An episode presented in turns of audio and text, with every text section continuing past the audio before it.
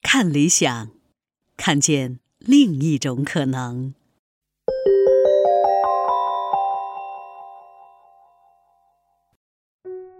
各位朋友，大家好，这是咱们从中国出发的全球史伊斯兰教这一部分的番外第二部分了，那也是最后一部分。在这一部分呢，我想简单的回应几个问题，这些问题在评论版已经出现过。我也对呢这些呢也有一些思考，不过评论版的很多问题其实我也回答不了，或者说可能回答不好，还请大家谅解。我看大家比较集中讨论的一个问题呢，就是近代以来伊斯兰文明的衰落这个问题，或者也可以换句话说是西欧崛起、征服和宰制全世界，而原来产生过伟大文明的中东、南亚、东亚地区呢，就相对的衰落了。那么这是为什么呢？啊，这是大家问的问题哈。实际上，这些呢是我们学习世界史的时候都会遇到的问题啊，尤其是学这个世界近现代史，可以说呢，这些都是非常古老的问题了。不过，我觉得到现在也没有什么好的答案。历史上提出过这些问题是很早的，那么尝试回答这些问题的人也很多，甚至形成了很多理论，包括你像种族主义啊。文化决定论啊，启蒙现代化理论啊，大分流理论啊，伊斯兰主义这些回答等等啊，这些理论、这些方式呢，其实都对这些问题呢进行回答过。不过呢，都不是特别令人信服。你像种族主义理论，其实当然就是讲某个种族是优越的，尤其是欧洲人胜出以后，就说这个白人优越，说有色人种不行。那么大分流理论呢，实际上就是强调了一些偶然因素。于是，在分析这个英国发生工业革命和中国这个长江流域没有发生这个纺织领域的这个工业革命的时候，他强调了一个很重要的因素，就是离这些重要的这个工业区的这个煤矿啊，像英国是离得很近，那么中国因为在山西啊，离那个长江这个下游的这个发达的这个纺织区呢，它就比较远，是强调了这些因素。那么另外一个伊斯兰主义，这个说的是什么呢？就是伊斯兰主义总体上来讲，就是因为背离了这个伊斯兰的正道，这也算是一种解释吧。那么总体上来说，我觉得这些理论呢各有它的这个出发点啊，各有它的解释力啊，但是呢都不是特别令人信服。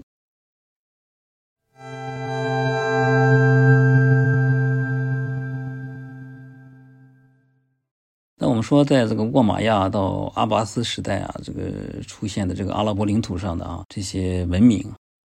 我们原来说过，它是多种文明互动、交流、融合、互鉴的这样的一个成就。所以，咱们虽然使用了伊斯兰文明这样的一个约定俗成的概念或者说定义吧，但是我们并没有把它狭隘化。我们说这是一个宽泛的概念。我们并不是说这个文明就和这个宗教本身是等同的，所以我们说这是一个约定俗成的一个概念啊，大家不要把它狭隘化了。那么，另外我们还可以打一个不太恰当的比方，你比如说，我们说这个美国啊出现了这个很多著名的啊世界的一流大学，那么出现了很多的科技创新，那么咱们是不是可以或者说是不是有必要去质疑，那么美国出现的这些文化？或者科学的成就，就是由真正的美国人独立发明和创造的呢？那么这里边什么是真正的美国人呢？是不是就是那个白人盎格鲁撒克逊的新教徒这些 WASP 他们才是真正的美国人呢？显然不是这个样子的，是吧？但是我们并没有说，或者说没有否定啊这些地方或是这些人在美国所进行的这样的一种科技的或者说其他学术的创造是美国文明的这样的一个成就，所以这是一个不太恰当的比方。那么，如果说九到十世纪的时候出现了伟大的伊斯兰文明的这个巅峰，那么穆斯林政权呢，其实在这个时候应该说对他这个帝国所控制的这个土地啊，它的管理啊，都已经至少经历了两百年时间了。那么这两百年里边，可以说是那些创造了辉煌的这个科技、科学、学术成就的那些出类拔萃的人。其实已经是在伊斯兰帝国的这个土地上长期生活的人们，还有这些人的后代，对吧？所以在这个意义上来说呢，欧洲人因为长期面对这个伊斯兰文明的这个巨大优势，尤其是这个多个方面的挑战，发展出来一种伊斯兰观念，这个伊斯兰观念就是说，他们喜欢强调伊斯兰教和伊斯兰文明啊没有什么关系，伊斯兰文明和伊斯兰教是两回事。那么他这种强调啊，本身是有误导的。为什么说他是有误导呢？就是他好像非要把伊斯兰文明和伊斯兰教呢放在一起进行一个对立啊，放在一个对立的角度来看，其实这是有误导的。我们刚才说了，这个伊斯兰文明不是说是由这个宗教所定义的。那么他在这里要强调，他这个剥离，实际上就是要让人们觉得这个伊斯兰文明啊，跟这个伊斯兰土地上的这些人没关系，跟这个穆斯林没什么关系。他想说这样的话，这当然是很有误导性的。我们刚才说了，那么在这个伊斯兰的这个土地上生活了上百年的啊，几百年时间的这样的一些人们，创造了辉煌的学术和科学的成就，那这样这是伊斯兰文明这个综合成果的一部分，对不对？所以我们说，那么西方人所中世纪所发展出来的这样一种伊斯兰观念，其实直到今天啊，人们仍然深受它的影响啊。西方当然仍然还是普遍的。那么实际上，我觉得这个呢是需要我们去警惕的。我们既不要把它等同，也不要把它对立起来，因为我们想强调的这个伊斯兰文明呢，实际上是一个综合性的啊，在伊斯兰帝国所出现的这样的一种文明。那么这里边我们又会出现一个问题，就是那么到底伊斯兰文明是不是衰落了呢？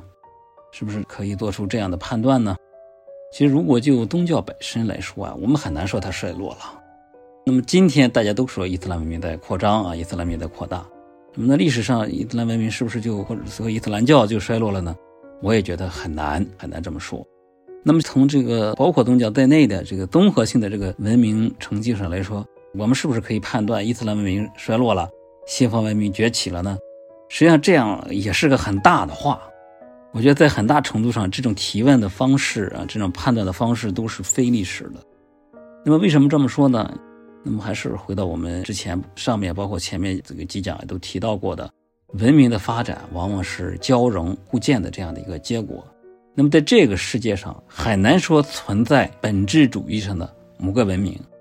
我们说前面那个说啊，伊斯兰文明跟伊斯兰教还有玻璃。好像他要给人做出一个样子，好像就是存在一种本质主义上的伊斯兰文明啊，伊斯兰教的文明或者什么样子的。那么这样一种某某文明的这种划分，我觉得主要还是对历史的一种高度的简化。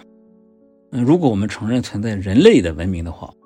那么我们可以说，在某个时间、某个地方出现了某种文明，那么在其他地方没有出现这种文明形态，那么这是不是就意味着出现了这种文明形态的地方？那么就是某个文明的崛起，其他的地方呢就是相对的衰落了呢，其实也是很难说的。那你比如说，既然这个中东地区的这个伊斯兰帝国在他的统治之下，文明和欧洲存在的那个非常密切的互动，那么在中东伊斯兰帝国的这个文明，我们说它的发展繁荣和停滞，跟欧洲地区所经历的有黑暗，也有复兴啊，还有崛起。那么是不是应该被看作是同一个历史进程的两个方面，也就是一体两面呢？或者说它是一个漫长的综合的历史过程的这个共同的一部分，而不应该把它截然分开，看成是两个不相干的事物？我觉得是不是这样来理解会更合适？当然，大家可以讨论啊。从这个意义上来说，我觉得我们一方面要摆脱以往的那种机械的经济决定论。另一方面，也更要摆脱宗教决定论。也就是说，如果我们讲啊，一个宗教阻碍了某某文明的发展啊的时候，其实我觉得是非常的过于武断的，或者说实际上是断章取义的截取了啊历史中的一个片段啊来说明了这个整体。为什么这么说呢？你那么同样是这个宗教曾经促进了文明的发展，那么为什么又说它也阻碍了文明的发展呢？所以我们说，我们很难啊，对宗教跟文明之间画上等号，或者做一种本质主义的这个理解。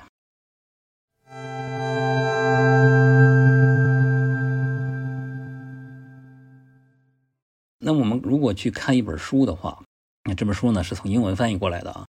它的主标题叫《智慧宫》，它的副标题呢叫《阿拉伯人如何改变了西方文明》。关于这本书呢？可能比较容易理解的就是咱们原来讨论过伊斯兰文明那一讲啊说的那些内容。这本书也讨论了中世纪的时候阿拉伯的或者说伊斯兰的这个科学成就，以及呢这些成就怎么样进入到欧洲的拉丁世界。那么当时呢欧洲还不够开化，那么确实是至少在很大程度上是这些伊斯兰科学成就的这个帮助和促进下啊，欧洲呢最后变成了文明的社会。那这个作者呢认为，就是这段历史呢长期是被淹没的、被掩埋的，也就是人们以前对这个关系是认识不清楚的。那么这本书呢就被认为说是通过啊发掘出这样的一个历史的这个面相或者说真相，它极大的改变了我们对伊斯兰文明的看法。也将会改变我们对伊斯兰和欧洲这种关系的看法。我的几个重要的阅读体会，首先呢是这个作者描述了啊中世纪的欧洲人来到或者说接触到伊斯兰帝国，尤其是它的高度发达的文明成就的时候呢，欧洲人实际上对伊斯兰文明的政治、法律、社会、经济方面的发达、强盛和先进呢，是感受非常强烈的，也是非常惊讶的。那么这是一个方面，另外一个方面就是作者提到阿波斯帝国的统治者建立了咱们以前曾经提到过的这个智慧宫，那么里边呢就出现了学术的进步，但是作者也提到什么呢？就是一直在这里边也存在着一个重大的冲突，这个冲突就是信仰和理性之间的紧张，或者是天启和理性之间的冲突。那么这个前面有听众啊，可能在咱们的这个提问区、评论区呢，有说到这个问题。那么在穆斯林帝国呢，当然生活着很多的非穆斯林，尤其是基督徒和犹太教徒。那么这些非穆斯林，他们的宗教体系早就成熟了，很发达，而且呢，很擅长进行宗教辩论。那么伊斯兰毕竟是一个新生的这样的一个宗教，所以呢，它在发展的这个过程当中呢。遇到了这些人，也就必须和他们进行辩论。这就是为什么穆斯林啊很重视亚里士多德的这个辩证法的原因。那么也就是说啊，这个亚里士多德这个辩证法对于穆斯林的神学家和非穆斯林的神学家进行神学辩论的时候帮助很大。那么当然，那不只是辩证法，还有很多其他的知识，还有其他的智慧。那么通过翻译啊等等其他的方式引入了这个穆斯林世界以后啊。信仰或者说天启啊与理性之间的矛盾啊就出现，一些不断的发展。那么最初穆斯林的神学家还有人坚持认为，探求知识这样的一种宗教性的热情能让人更加接近神。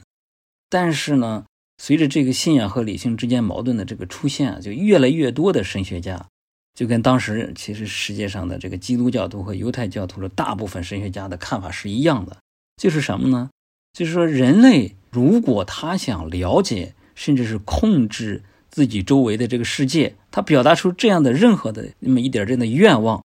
就跟啊一种宗教观念是冲突的。真正传统的宗教观念是认为神是万能的，那么人类的这种发挥自己主观理性能动性的这样一种做法，和这样的一种传统的神是万能的这样一种宗教思想是相违背的。所以我们说啊，这是一个很重要的思想冲突。那么这个思想冲突，我们学近代时候，尤其是欧洲这个近代思想史的时候，我们其实是对这个主题呢是很清楚的。那么这个时候，实际上就是在欧洲这个近代以前啊，在阿拉伯的啊，在穆斯林帝国的这个智慧宫里边啊，在这个伊斯兰的这个思想学术的这个领域，实际上是一直非常的活跃的。那么这个智慧宫这本书呢，实际上是非常强调，多次提到了啊这样的一些现象。那么另外一个问题就是在《智慧宫》这本书里，我们还可以读到呢，就是作者呢是多次提到，就是神学家对科学家或哲学家，那个时候科学家和哲学家往往是同义的啊，同义词的意思啊，就是那么发生质疑。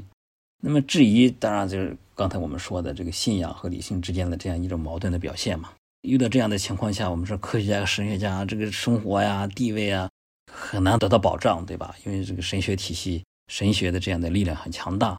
那么这个时候是怎么回事呢？是就是阿拉伯世界的这个当权者或者是地方统治者，都为早期的这些穆斯林世界的这个科学家提供了庇护或者说保护。那这个当然其中最突出的就是哈里发卖萌了。那么《智慧宫》这本书里就提到说，没有哈里发卖萌啊，那很多咱们说的那些成就科学家的这些作为、学术上的这个进步，可能是做不出来的。那么伊斯兰帝国的这些科学家和哲学家们，因为他们非常推崇希腊，那么为了让这个阿拉伯人，或者是为了让穆斯林啊，能够去接受希腊的这些智慧、这些学问，甚至有个哲学家还力图证明说这个希腊人和阿拉伯人有共同的祖先。那么我们去学习希腊人这些智慧，实际上跟学习我们自己的智慧没什么区别。它是有这么个逻辑在这里边。那么另外，他们也谴责就是基督教啊对古希腊文明的摧残。所以我们说啊，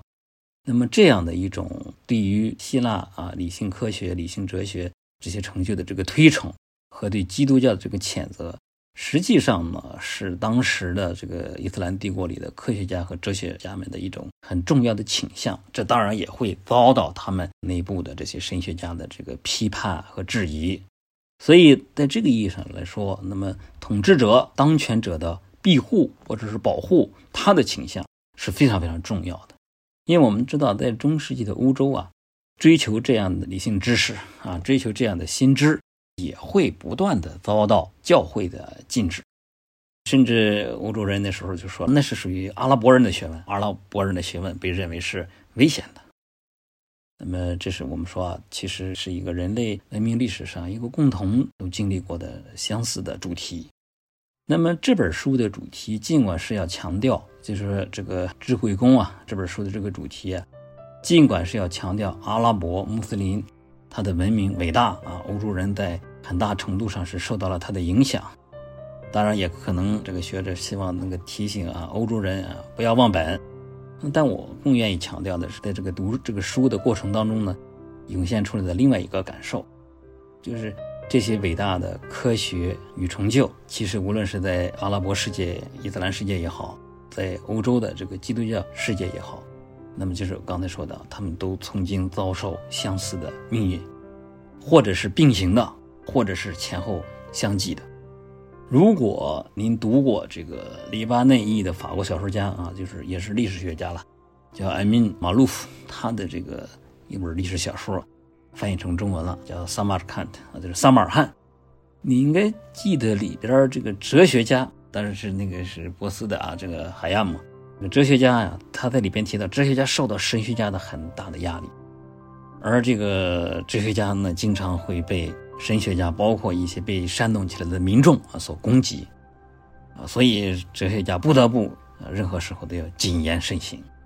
智慧宫》这本书里边，既提到了那些巨大的科学和哲学的学术的成就，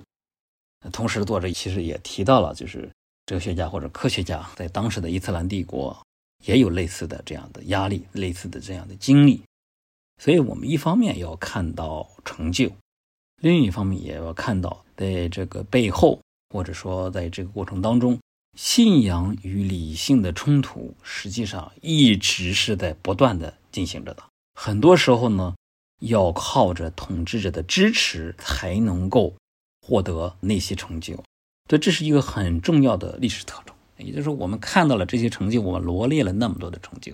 但是呢，我们不能把这个成就呢抽离于当时的。具体的历史环境啊，来抽象的谈。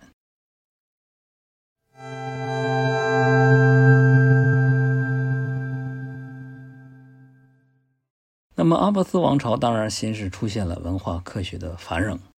但是阿巴斯王朝在政治军事上呢，也出现了这个分裂和停滞。那么到一二五八年的时候，蒙古人灭亡了阿巴斯王朝的时候。其实这个王朝啊，在这之前早就不是一个统一的这个帝国了。那么从伊斯兰的这个神学体制上来说呢，有一种非常传统的观点，认为就是在十世纪以后，所谓这个创制之门，这个伊之提哈的啊，在这个创制，这是当然跟理性啊、跟独立的思考有关的这样的一个所谓的创制之门，被认为是被关闭了。当然，这不是个人为谁关闭的这个结果，是因为在这样的一个。神学，尤其是教法这个体系发展已经足够完备的这个情况下，尤其是对于逊尼派的穆斯林来讲，很多人认为这个，尤其是那些保守的神学家认为啊，创制之门啊被关闭了啊，以后的人都要遵循的就是以前的这些传统，呃和先例了。那么当然到了这个奥斯曼帝国的时候，呃，奥斯曼帝国也算是就是继承了这个阿巴斯帝国的这样一个逊尼派的这个伊斯兰教的这个大旗。那么，当然，这个奥斯曼帝国也延续了足够长的时间，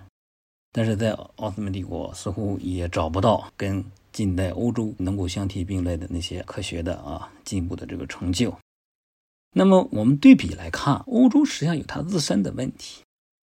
一个方面就是长期以来呀，伊斯兰文明的成果啊，对它影响很大。即便是在所谓黑暗的中世纪，当然这个说法现在很多人都是不同意的了。欧洲并没有完全关闭它那个开放的大门。那么欧洲呢，在罗马帝国之后，其实再也没有出现过强大的帝国。欧洲的这个主要的特征啊，我们实际上在这个很早的时候就讲过，它是分裂的，是封建的，这是它一个很独特的特点。那么在伊斯兰世界这边对比来看，那么阿巴斯帝国。尽管后期有这个分裂，那么后边呢又出现了一些大的伊斯兰帝国，比如说奥斯曼帝国、萨法维帝国、摩尔帝国等等，所以有比较长的时间啊才在统一和强大的帝国。那么欧洲实际上是呃基本上啊没有这个。那么欧洲的这个主流的模式是这个小的君主国，而且这些封建的小的君主国之间呢长期都发生这个比较激烈的竞争。那么经历过黑死病的这个欧洲呢？在文艺复兴时代，已经没有办法来维持那些封建道德，欧洲进入到那个列国竞争很激烈，但是同时这也是一个创造性很高的一个时期。那么到十六世纪的时候，我们说对比来看，这个时候欧洲出现了马丁路德的宗教改革，然后呢出现了这个宗教战争啊，分裂就进一步了，这是欧洲的情况。那么同时在伊斯兰帝国是出现了像奥斯曼帝国达到顶峰。然后东边的伊朗，然后这个萨法维王朝出现，然后再往东就南亚的这个莫卧儿王朝也出现了，他们都是啊比较伟大的伊斯兰帝国。那么欧洲这种分裂情况到一六四八年的时候，欧洲人才算结束了这样一个漫长的啊一个内斗的这个时代，确立了咱们说的现在仍然啊在适用的现代国际体系。那么尽管欧亚大陆的核心地带主要是被穆斯林所控制的。但欧洲也在寻找它的出路啊，比如说，在十五世纪后期就出现了大航海，这已经是个很了不起的举动了。那么对于欧洲人来说啊，他不但开阔了自己的视野，更获得了新的能量，这个能量就包括土地呀、货币呀等等这些财富、商品啊。那么之后，这个非洲的黑奴又被贩卖到了美洲，开启了一个各个方面空前发展的全球性联系的一个新时代。那么这些实际上并没有发生在啊穆斯林国家，或者说至少可以这样讲，就是主要不是在穆斯林国家发生的。那么即便在东亚的中国，经过这个郑和下西洋，当然郑和下西洋的目的和这个大航海也不一样。那么中国最终也成为一个比较保守的内陆帝国，或者说大陆国家。明朝最后是被清朝取代，但文化上其实相比较来看仍然是保守的。